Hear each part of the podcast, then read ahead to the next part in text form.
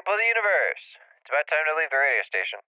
Maybe I'll be back someday. I hope I will, but I need to keep moving. I'm healed back as well as ever, and I'm gonna need some more food soon. And more importantly, there are people out there. There have to be a few nice ones, right? They can't all be so bad. Right?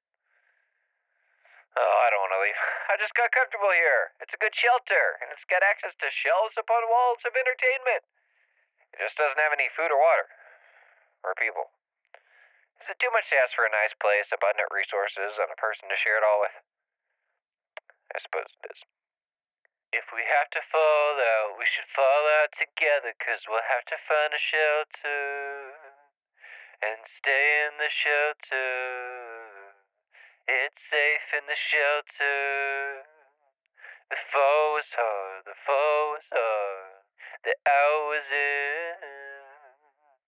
invisible to you. What a miserable excuse. The fall was hard, and the fallout is even harder. You know, most nights I lay down, and when I can't sleep, which is most nights, I try to think about the past. I try to remember anything I can, but when I can't, I usually just give up and shift my thoughts towards the future. What should I do next? What will I do next? Where will those decisions lead me? On and on and over and over again, and it's all just loops. The same anxious thoughts spiraling out of me like a spaceship ripping through the atmosphere before it crashes into the sea. I can't shake that feeling that I need to brace for impact.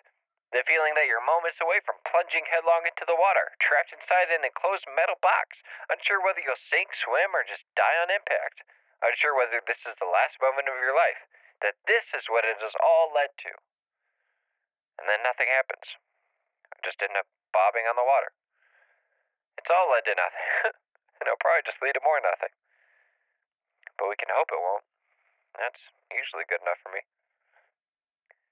After days in the dark, light broke through, and it was difficult to see you and sit in the warm with you. See you later, radio station. And see you later, spacefarers.